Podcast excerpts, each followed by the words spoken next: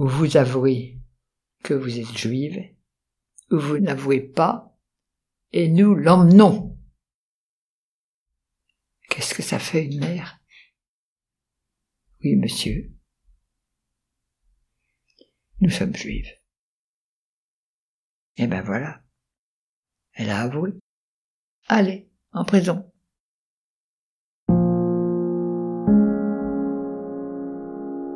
La Shoah, mot hébreu qui signifie catastrophe, désigne la mise à mort de près de 6 millions de juifs d'Europe par l'Allemagne nazie et ses collaborateurs pendant la Seconde Guerre mondiale. En France, plus de 25% de la population juive totale sera décimée. Les enfants ne seront pas épargnés.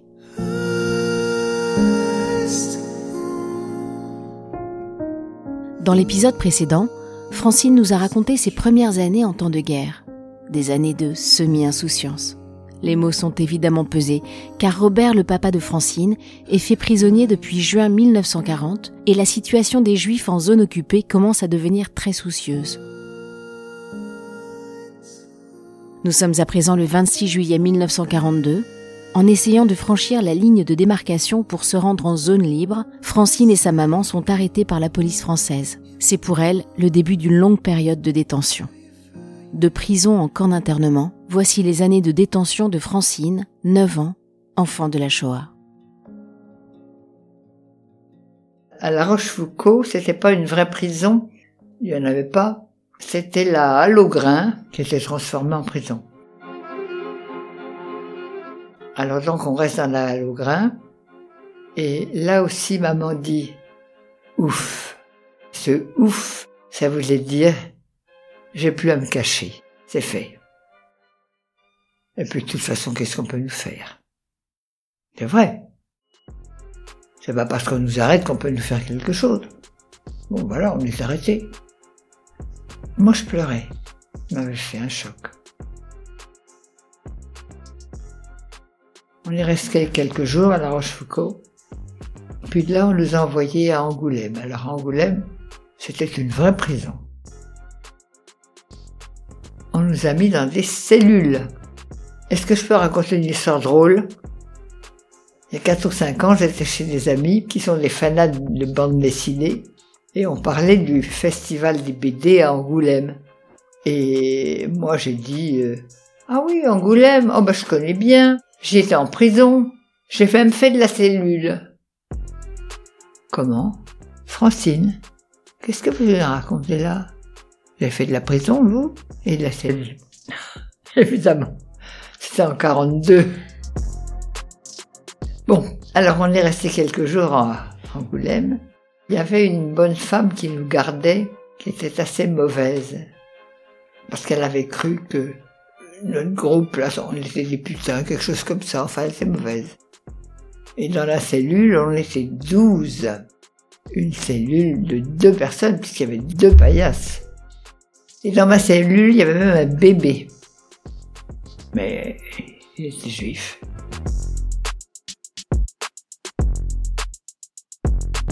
Alors, au bout de quelques jours, on est parti à Poitiers.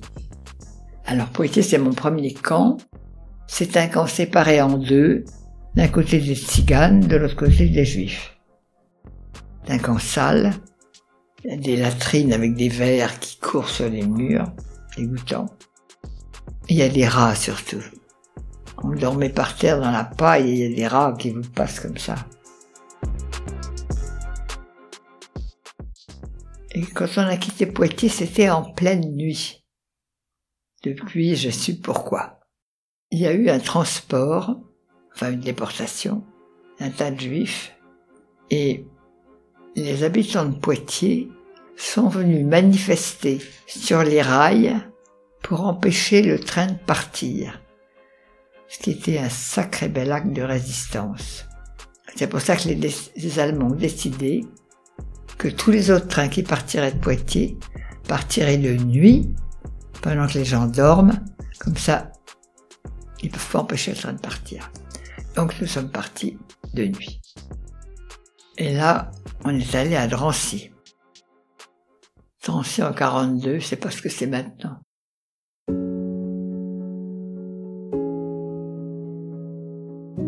D'abord, il y avait des gratte-ciel, cinq, qui ont été démolis depuis.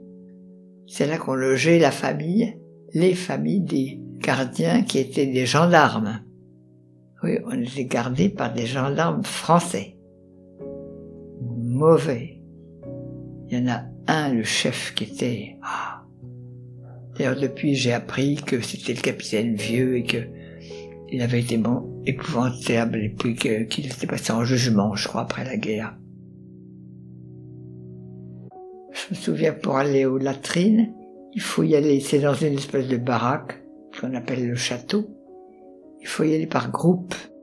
Ce qui fait que quand on n'a pas le groupe exactement, faut attendre. Pas très drôle. Dans si c'est les premiers HLM de France qui n'ont pas été terminés à, cause de la guerre, ce qui fait que ce sont des espèces d'immenses plateformes de béton, et on dort là par terre sur de la paille. Pour se laver, il y a des espèces d'auges. Mmh, des auges. Le sol est recouvert de mâche-fer. Le mâche-fer, c'est une espèce de poudre métallique. Avec le vent, ça monte et on en a comme les, les jambes grises. Depuis maintenant, il y a un square au centre. Drancy est devenu magnifique. Il y a une chose abominable que j'ai vue à Drancy, ce sont des troupeaux d'enfants. Je dis bien des troupeaux. Les petits de tous les âges, les tout petits sont dans les bras des grands. Ils sont sales. Ils sont quelquefois blessés. Ils ont oublié leur nom. C'est affreux à voir. Moi, j'ai tellement peur qu'on me mette avec eux que je me jette sur maman en criant pas moi, maman, pas moi. Non, pas moi. Et c'est là, ainsi que je vais apprendre que je suis protégée, protégée par la Convention de Genève, comme fille de prisonnier de guerre. Mais ces troupeaux d'enfants sont restés dans ma tête. Plus tard, on a su que c'était ce qu'on a appelé la rafle du Veldiv.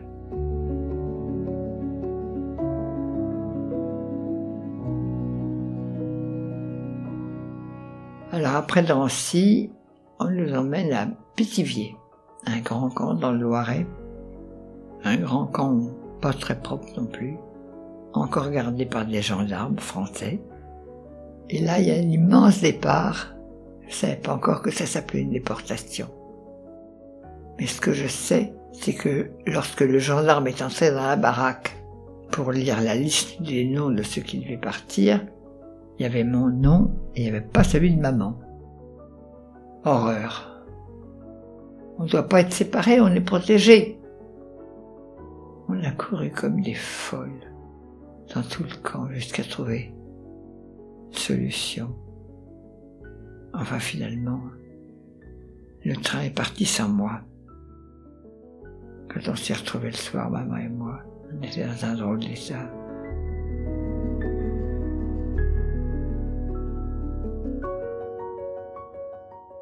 Après Pithiviers, on nous a emmenés au camp de Bonarland.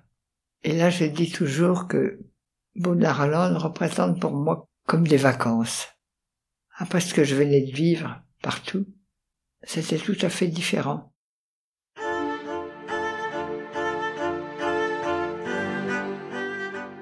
D'abord, on était gardé par les douaniers, avec un accent du sud-ouest, parce qu'ils venaient du sud-ouest. Ces douaniers n'étaient pas méchants du tout. Visiblement, ils n'étaient pas contents de faire ça, ça leur plaisait pas. Ça les rendait malheureux de voir ça, les femmes et les enfants. Il y en a même un jour qui m'a apporté des pommes. À Bonarland, je suis resté un an. Et comme les douaniers étaient gentils, et que le maire de Bonarland était un type formidable, on a pu s'organiser, on a même fait des spectacles. Le maire de Beaune nous a demandé d'aller chercher son piano. Le piano municipal et de l'apporter dans le camp. Et là, maman, qui était une pianiste remarquable à jouer, moi j'ai dansé, enfin, on a fait des spectacles. Donc on a une vie, j'allais dire une vie normale. Bon, on a quand même un peu faim, on vit quand même dans des baraques, enfin bon, c'est quand même pas la vie normale. Mais surtout, on n'entend pas parler de transport, c'est-à-dire de déportation. Et ça, c'est extraordinaire. Et puis un jour, et si on déporte.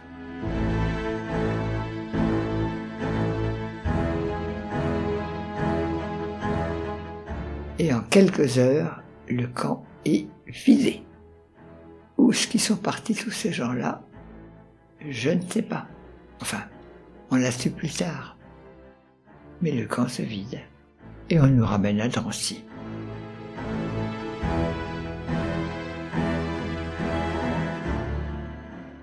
Et là, je vais y rester un an. D'abord, nous ne sommes plus gardés par des gendarmes, mais par des SS, déjà, avec à la tête le chef de camp qui s'appelle Brunner, qui est quelqu'un d'épouvantable. D'autre part, Drancy doivent devenir un camp modèle. Il faut pouvoir dire, voyez comme les juifs sont bien traités. Donc on enlève le mâche-fer, on va mettre du béton avec un peu d'herbe au milieu, enfin n'importe quoi. Et on va nous permettre d'installer comme une ville. Fond, c'est une ville Drancy. On est cinq ou six mille là-dedans. Il y a donc euh, une infirmerie, un endroit avec des vêtements. Si quelqu'un n'a plus de vêtements, a été arrêté tout nu, il y a des vêtements. Enfin, il y a tout un tas de choses. Il y a même, comble, une synagogue. Comme il y a des rabbins, il y a une synagogue. C'est invraisemblable. C'est le camp modèle. On y est heureux. Les enfants, on va à l'école, où j'ai appris plein de choses. J'ai appris des chansons atlantiques qui sont toujours là. Et euh, comme je suis les cours du rabbin, j'apprends même une prière. Je crois que c'est la prière qu'on chante en se mettant à table. Oui, je peux la chanter aussi, je la connais encore. Baruch Adonai Eloheinu melech haolam asher kilshon v'mizvosom v'tzivonu nanana Baruch Adonai Eloheinu melech haolam Abotzilechem midoretz. Vous la connaissez?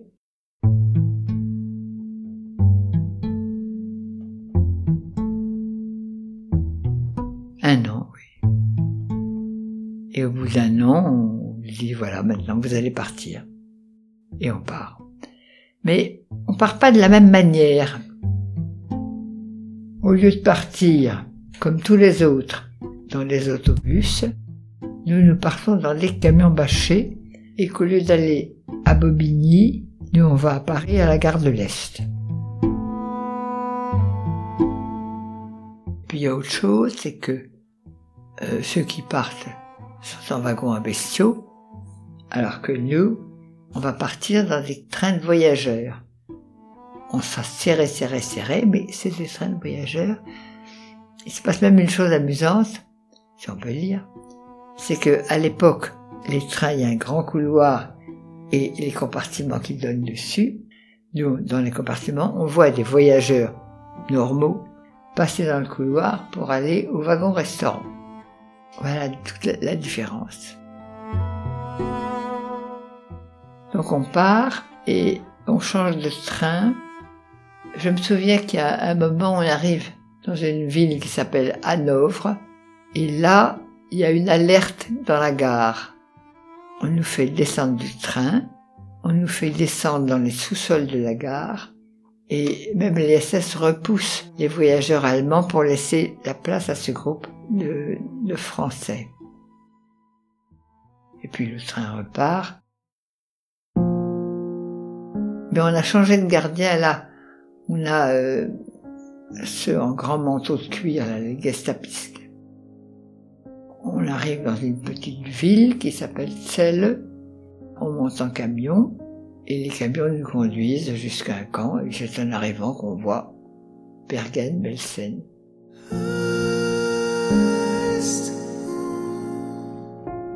Après La Rochefoucauld, Angoulême, Poitiers, Drancy, Pithiviers, Bonne-la-Rolande et Drancy à nouveau, Francine et sa maman seront finalement déportées en Allemagne par le convoi du 2 mai 1944. Comme d'autres femmes et enfants de prisonniers de guerre, Francine et sa maman échapperont au terrible camp de la mort d'Auschwitz. Elles seront néanmoins internées au camp de concentration nazi de Bergen-Belsen, à 50 km au nord de Hanovre et 80 km au sud de Hambourg. Elles y resteront près d'un an. Francine nous racontera son quotidien de petite fille dans le prochain épisode. Merci d'avoir écouté ce témoignage.